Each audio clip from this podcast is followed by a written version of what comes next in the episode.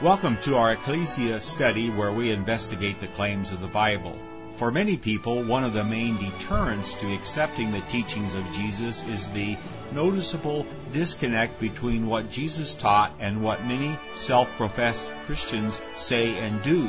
As we investigate the Bible, we look into how C.I. Scofield and his reference Bible have influenced literally thousands of evangelical pastors and millions of evangelical Christians into fervently believing that the modern state of Israel is a fulfillment of biblical prophecy and should be revered and supported without question in spite of its undemocratic and inhumane treatment of both Christian and Muslim Palestinians for over 60 years of occupation.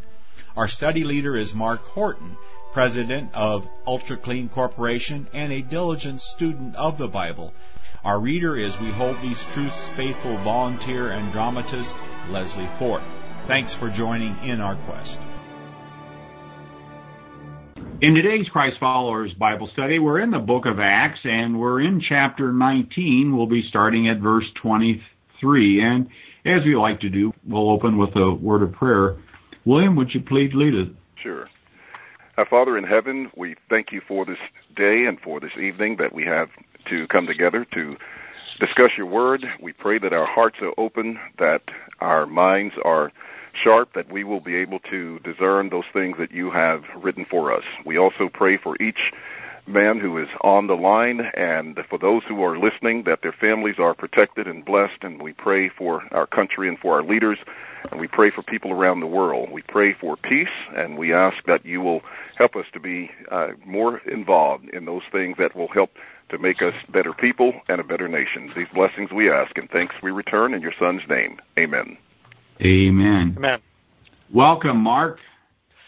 Well, well, this is a real feast for me. I was uh, amazed to get the email with William and Don's name in there.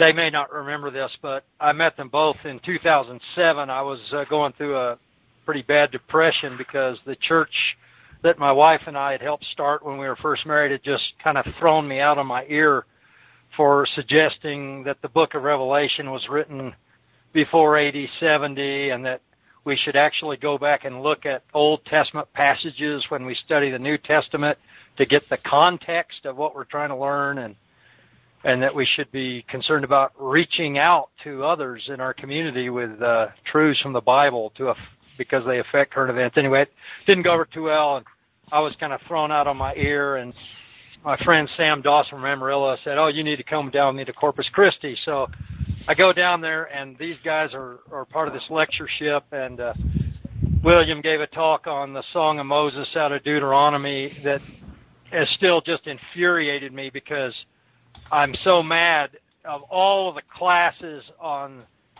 the Old Testament I've been through uh, growing up in the churches of Christ. Uh, I mean, they never mentioned the Song of Moses, so I, I don't know what was wrong with them, but I've been mad uh, ever since he gave that little talk. And now, and Williams also like the most impressive looking speaker. Now, Don doesn't look quite as good as William, but but Don, when he gets up there, he like has the whole Bible memorized, and and he talks so fast you just can't hardly take it in. So I was just blown away by both these guys. I'm absolutely honored to be in their presence here and humbled too. And in reality, Don is actually the preparer of the feast we've been having in the book of Acts he doesn't really consider this one of his uh, major works, but he offers a CD of some classes that he gave in Ardmore, his hometown, Oklahoma. And I don't know, that's been what eight or ten years ago now, isn't it, Don? Oh my, it's been probably a little longer than that.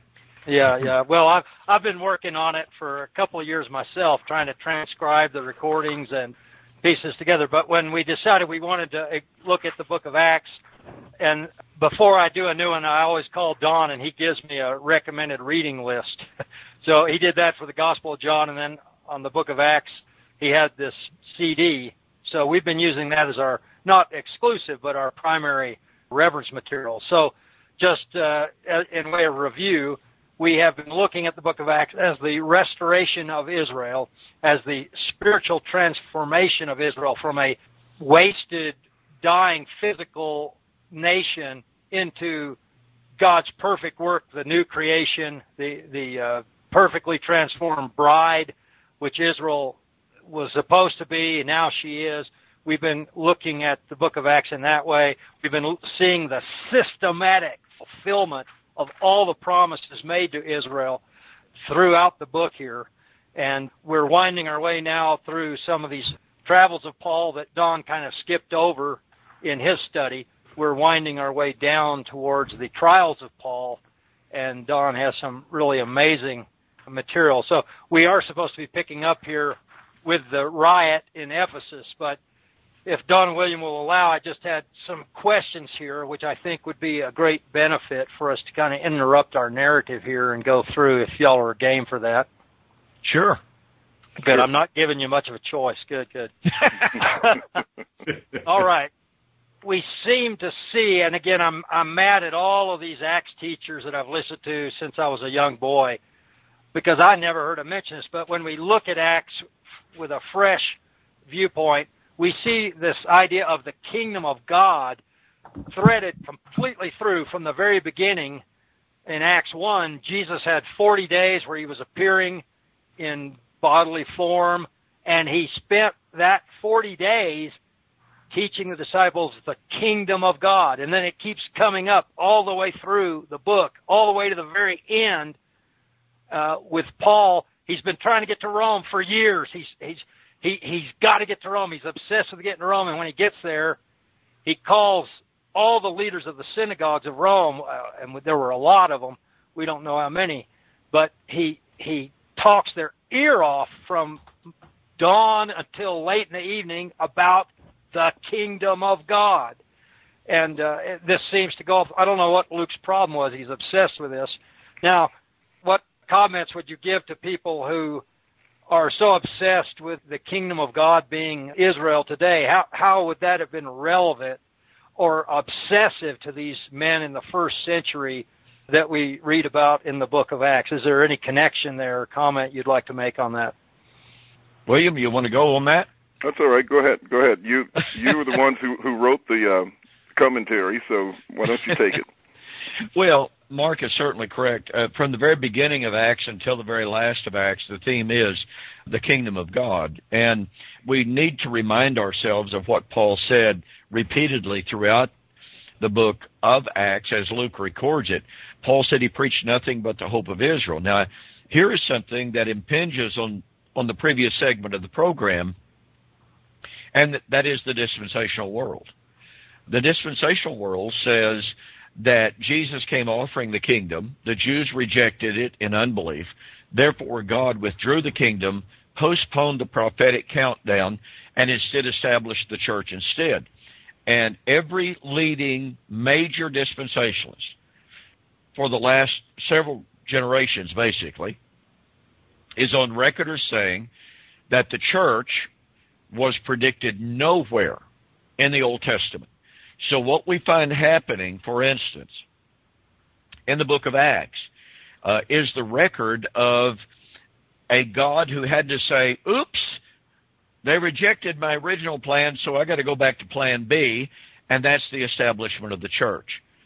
And yet, once again, what is so critical to understand is that Paul, as recorded by Luke, said he preached nothing but the hope of Israel found in Moses, the law, and the prophets. Acts 24, 14, 15.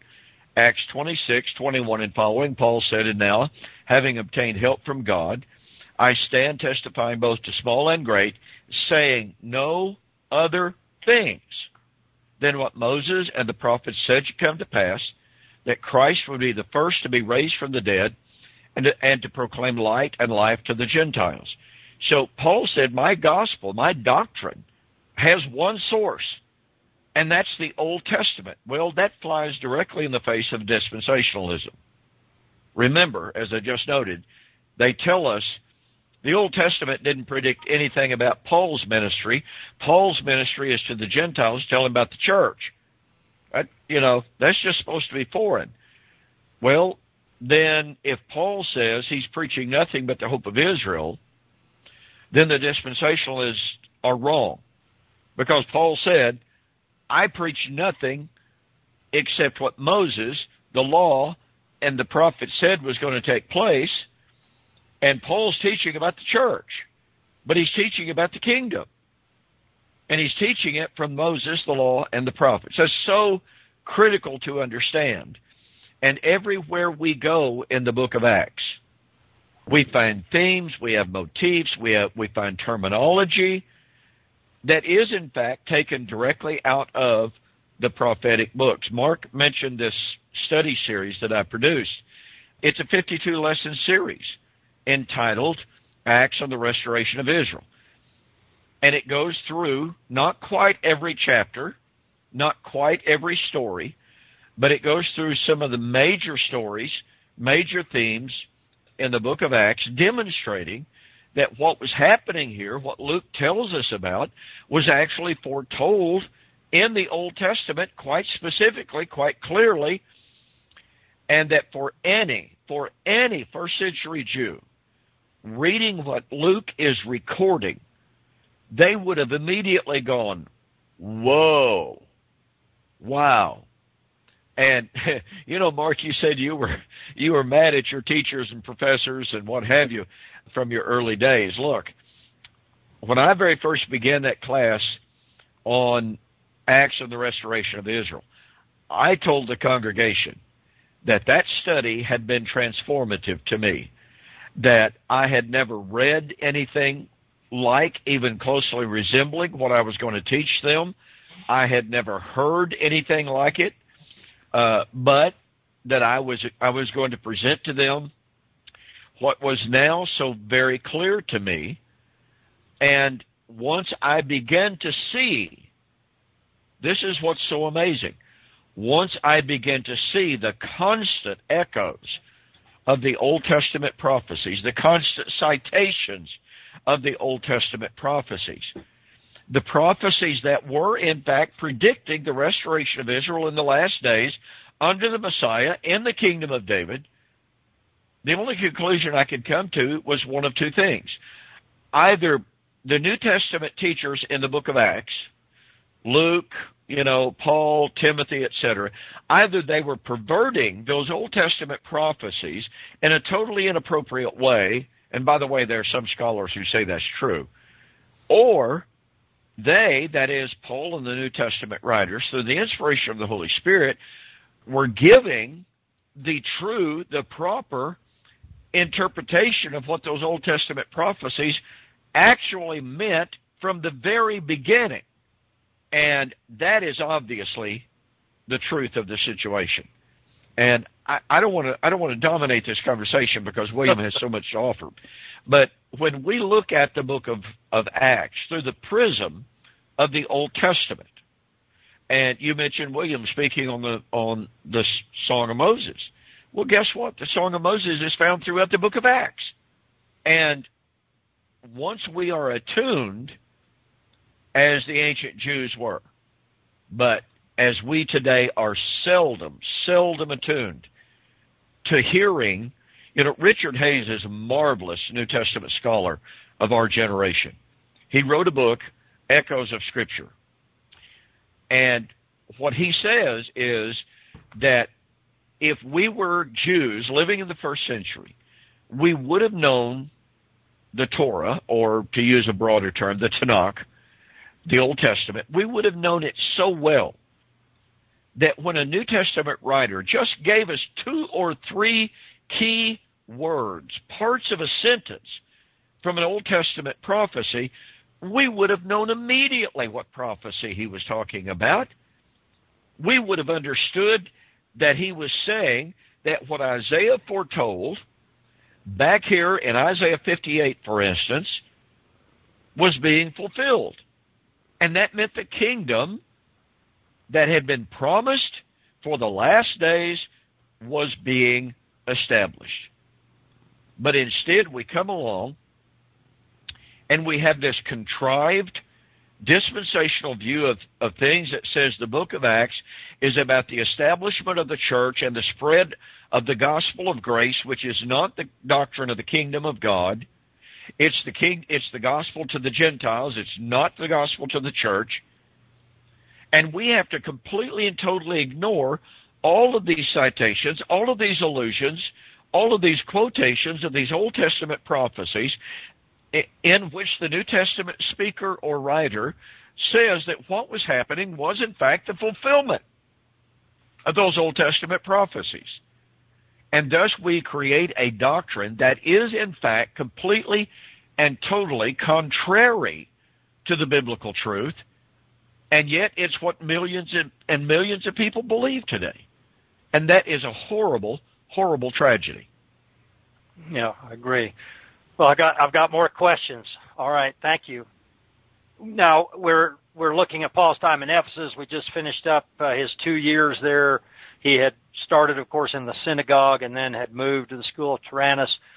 The silversmiths accuse him in the uh, town theater of perverting all of Asia during those two years, even though, as far as we know, he never really left the city.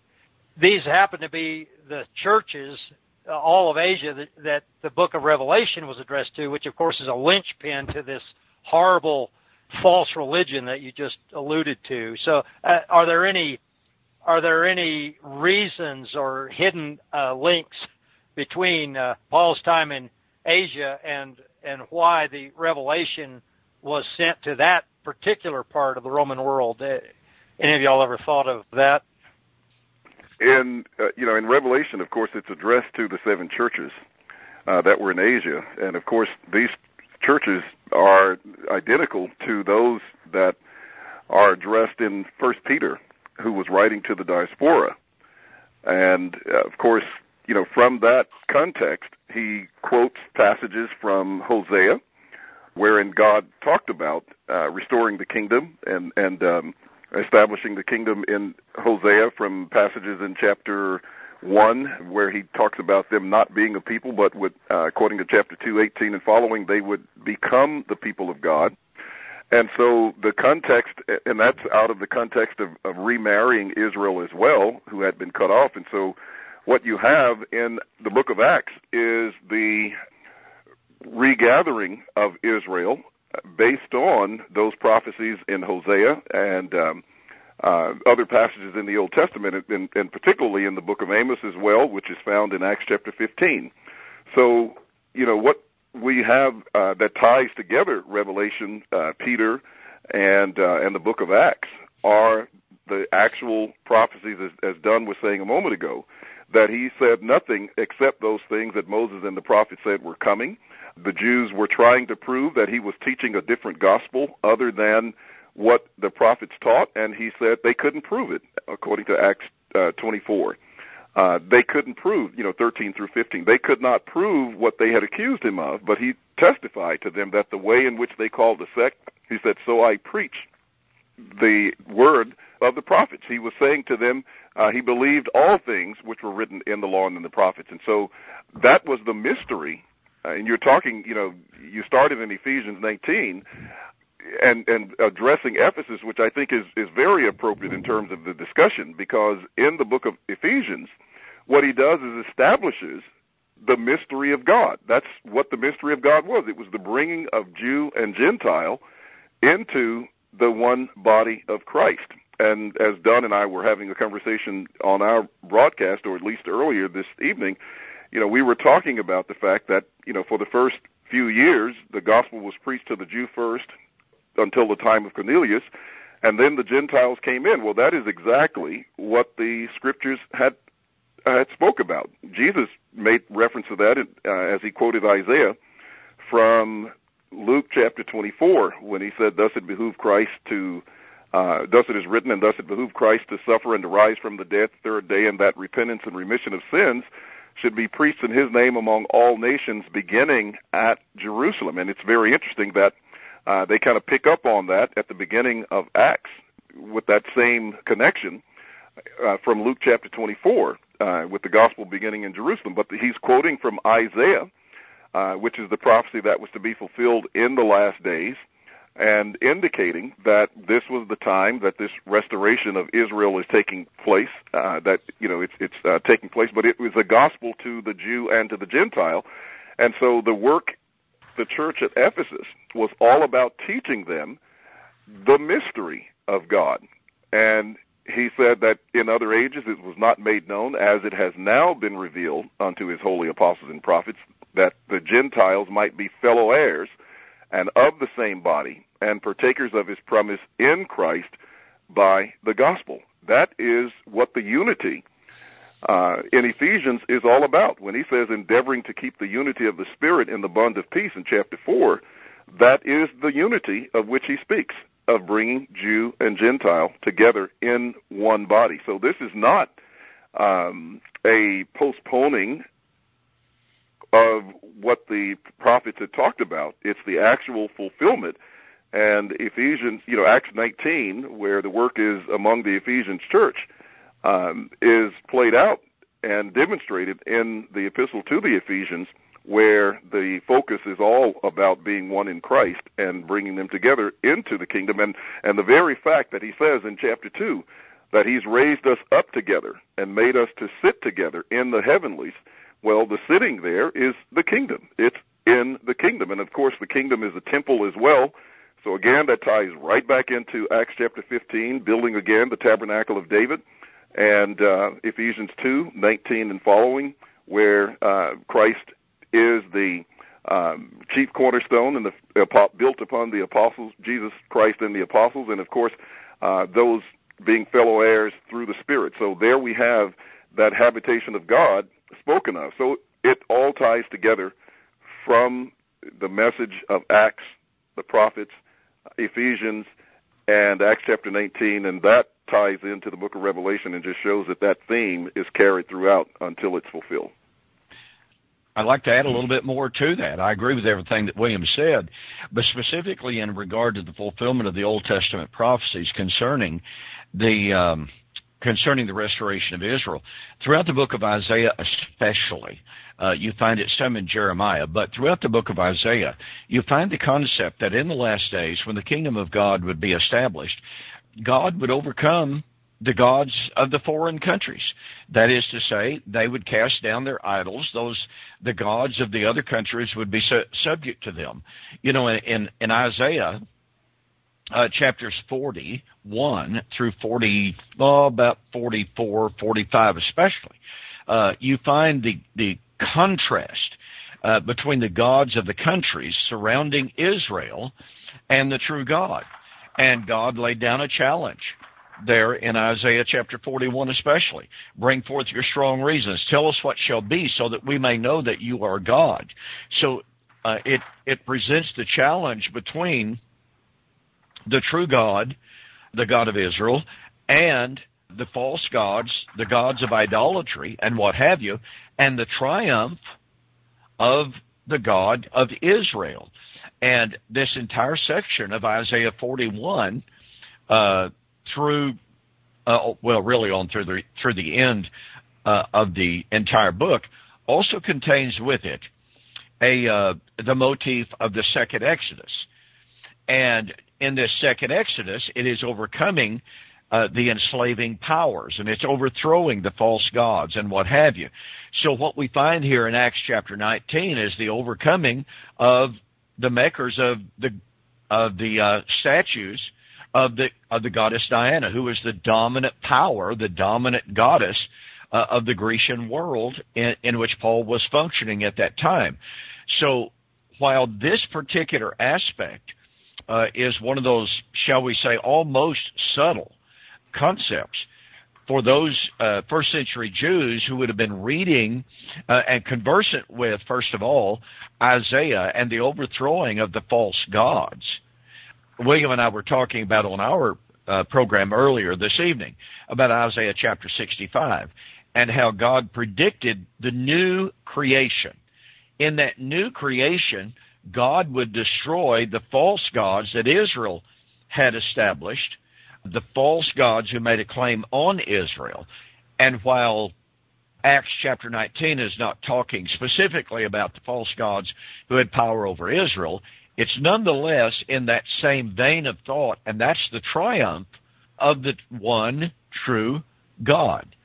So it's another one of those things in which, even though Acts chapter 19 does not quote an Old Testament prophecy, okay, uh, uh, of saying, well, in, in turning the world upside down. I will get to a prophecy on that here momentarily.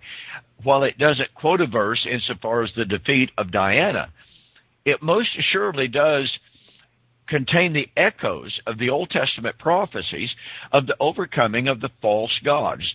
Jeremiah chapter 46 uh, through 49 uh, talks about the irony of people worshiping gods that were mere gold, that were mere silver, that were mere wood, that even though when you called on them, they could never give you relief, they could never deliver you, they could never give you blessings and what have you. So all of these concepts are are echoed here in Acts chapter 19.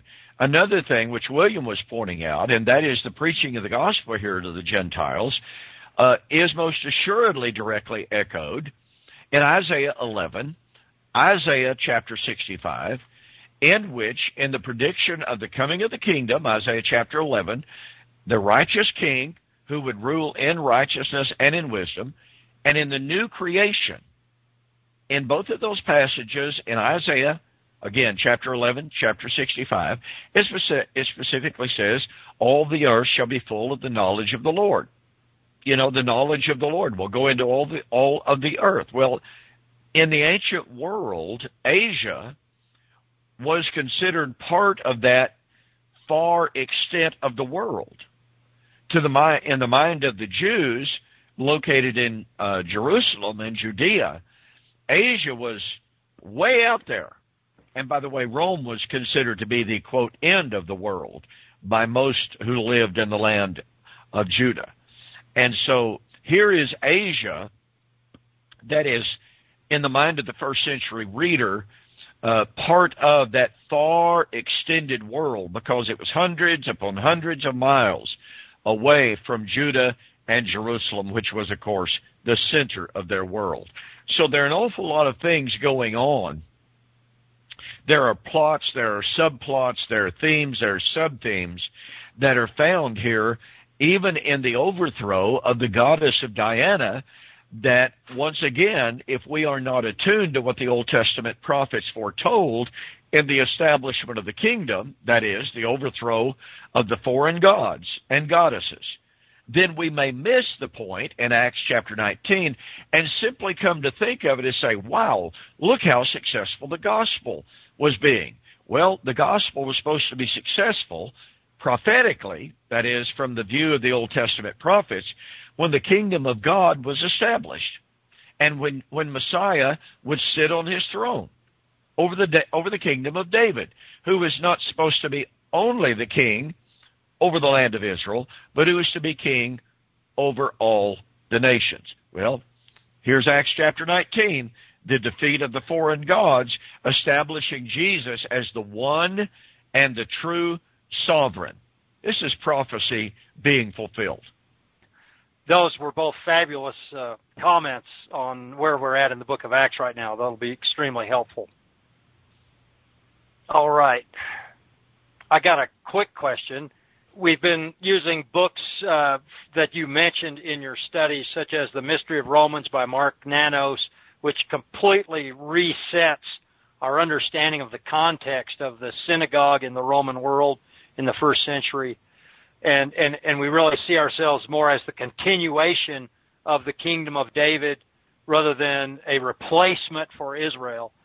So this is it's hard for us to really take it all in. Are there are there any newer scholarly works that either of you are acquainted with that would be related in at least that way to the book of Acts that either of you are aware of? There is a book that comes as close to putting my thoughts. In fact, I discovered this book about oh, I don't remember exactly at what point I discovered it uh, when I was teaching my my class on Acts on the Restoration of Israel. Uh, it's written by a scholar by the name of Ricky Watts, and it is an absolutely marvelous book. It is the second Exodus in the book of Acts. Uh, that's not the exact name of it. For those interested in that, I could I'll get the exact name of the book. But Ricky Watts does a marvelous, marvelous job uh, in showing the fulfillment of the Old Testament prophecies concerning the establishment of the kingdom and the redefinition of Israel.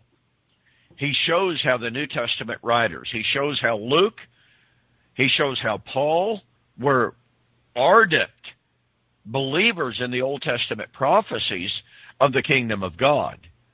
But they were followers of Jesus and they believed, and through Paul's ministry, they taught that Israel had been redefined. For instance, I'll give you an example of this in Acts chapter 3. In Acts chapter 3, Peter is preaching in the temple. They have healed the man who's been lame all of his life. The people have been astounded.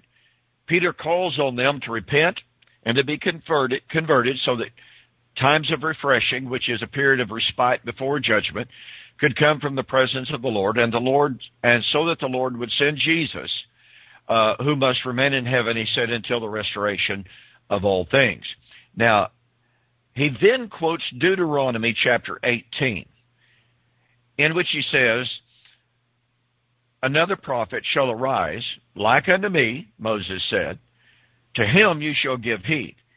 And it shall come to pass that whosoever not, will not heed the words of that prophet, he shall be utterly cut off. The Greek of the text is very emphatic, out from among the people. Now, this language is challenging. This language is really, really powerful. Israel referred to herself as the people. Here, Peter defines the true people of God. He defines the true followers of Moses. He defines the true obedient children of God as those who follow Jesus. And he says, if you did not follow Jesus, notice again the specific form of the language, shall be utterly cut off out from among the people. In other words, you might be you might be considered the people okay, which is what Israel considered themselves. But the refusal to follow Jesus, the refusal to be the disciple of Jesus, meant that you would be cut off out from the true people, the true people being the followers of Jesus, and therefore you would no longer be the people. Here is a radical redefinition of who Israel really was. And this, by the way, is not replacement theology. Far from it. This is saying what Moses predicted has come true. This is saying the true Israel are the followers of Jesus. Again, this is not replacement. This is saying, really, in effect, what the Old Testament taught over and over and over again, and that is only a righteous remnant, those who followed God by faith, like Abraham before Israel existed. Only those who obeyed Yahweh through faith, by faith, were the real Israel. You know, you could be a Gentile, follow the Lord of Israel by faith. You're considered one of the chosen people. Over and over in the Old Testament, Yahweh said, if a man who is a foreigner, who is not of the seed of Abraham, not of the seed of Israel, desired to be a follower of Yahweh, all he had to do was to be circumcised and, and guess what? Obey Torah, and he was to be considered, quote, as a native born son. Unquote. That's powerful stuff. That says yep. That says a foreigner who is not even of the blood lineage of Abraham, not of Jacob, not of Isaac, as long as he wanted to follow, love, and serve the God of Israel, he was ever bit as much an Israelite as anyone else, as those who were born of the blood of Abraham. Like I said, that's really, really powerful stuff.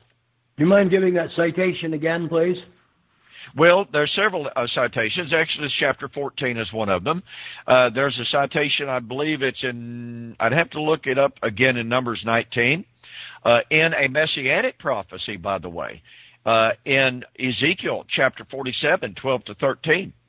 Uh, the Lord spoke of this messianic temple, the establishment of the temple, and he talks about the allotment of the inheritance to the 12 tribes. So this is the restoration of Israel in the Messianic kingdom. And it says, and it shall be that those who are not of the tribes of Israel, who join themselves to the God of Israel, shall receive equal portion with the children of Israel.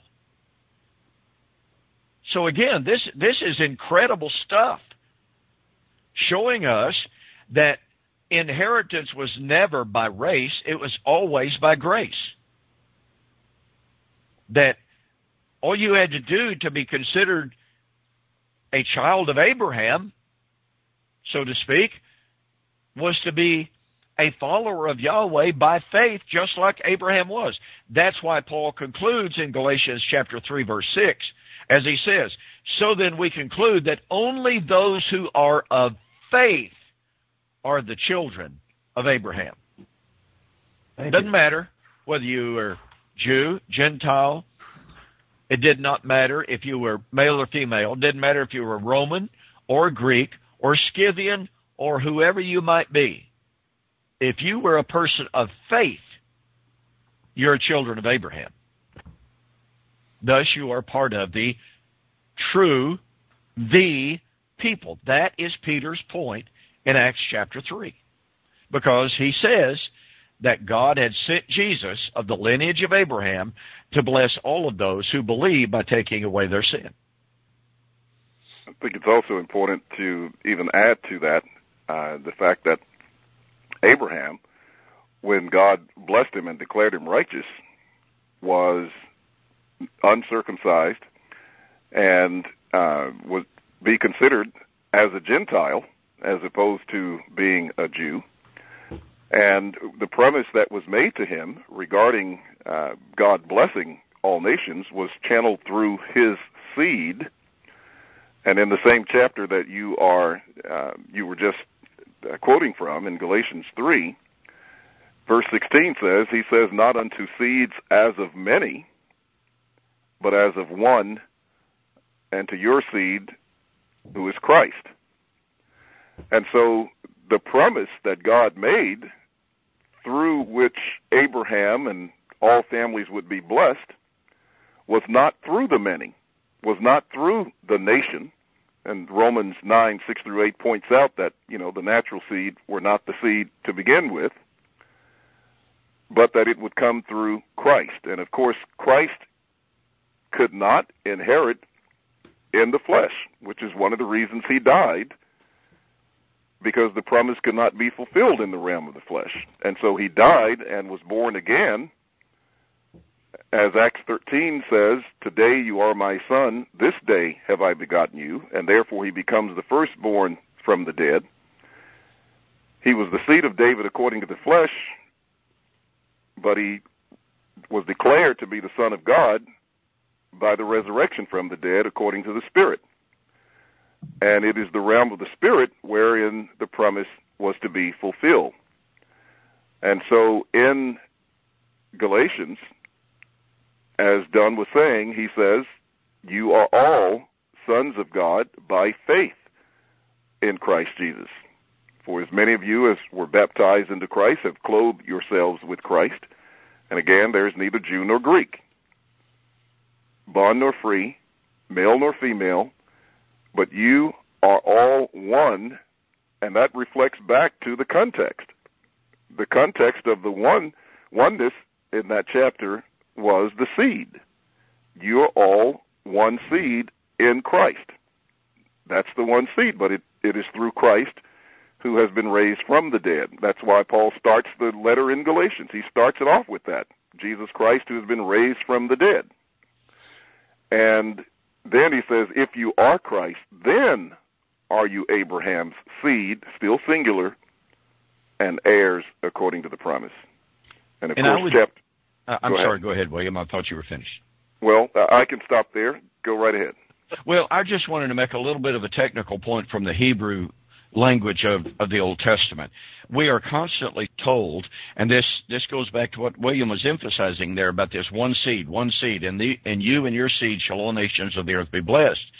Well, Paul makes it a point of saying that's seed singular.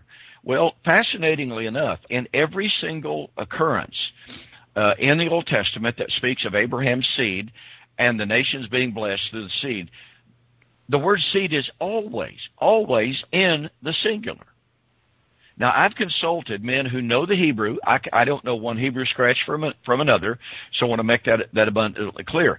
But I have consulted with men who who know the Hebrew, who read the Hebrew, and understand the Hebrew, and who have done this uh, concordance study for me, who have done the uh, you know that grammatical study for me, and they confirm that in every instance, every single instance in the Old Testament that speak of the nations being blessed through the seed of Abraham, the word seed is in the singular. Now, there are some instances in in which the word descendants might be added. Okay? But that and that lets us know that we're talking about a plural. But in the context of what we're talking about here, it's always in the singular. Now that's a very, very powerful thing because when people start saying, oh, well, it's the Jewish nation that was going to bless the world, guess what? The grammar and the linguistics say that it would be through the singular seed of Abraham that the world would be blessed. That is a critical point. Well, it is. So that that's like the one body of Christ Yes. That we are joined to, um, as opposed to each of us going over and staking out uh, a claim for an acre over in uh, Palestine today or something. yes, okay, indeed. well, okay, I knew I knew it would be scary turning the mic over to these guys because they know so much, and we, we've got unfortunately then I, I've got four more questions that I'm not going to have time to get to here, uh, but but this has just been phenomenal uh, to uh, expand what we'll be seeing here as we finish up these travels of Paul. And I had hoped to ask Don to give a little intro into the trials of Paul, but that would probably take another hour. Uh, Oh, yeah.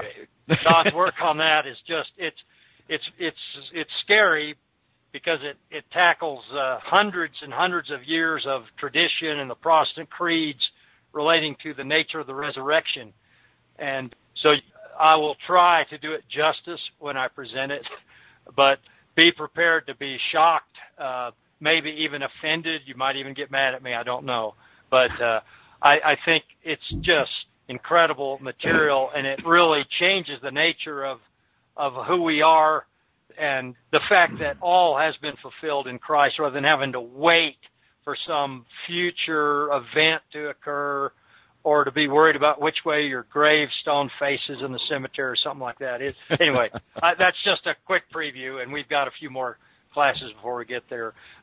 Anyone else? I've, I've kind of hogged the question. Does anyone else have any final things they'd like to ask uh, William and Don before we close for the evening? Well, they're well, all, they're always welcome back. So you know, we Oh, don't yes. have to terminate this uh, if they're willing to come back. Uh, we're always looking for different viewpoints and thoughts, and we've uh, used that uh, Galatian verse there three uh, many times. So I really appreciate uh, William's reinforcing of what we, we're trying to to say here. That we hold these truths. Well, we appreciate the opportunity to be with you. Uh, appreciate always uh, known Mark for a few years now, and uh, it's always good to visit with him and uh, and to get his thoughts on on some things. And appreciate you gentlemen having us on. We really do. Yeah, Our I- pleasure. Thank you very much. Thanks again. Thanks for listening. If you like this program, please let your friends know about it and our other thought provoking podcast. And be sure to visit our website, whtt.org, for a wealth of information on Christian Zionism and other critical issues that we face. Also, at whtt.org, you can watch for free our award-winning documentary film, Christian Zionism, The Tragedy and the Turning, Part 1.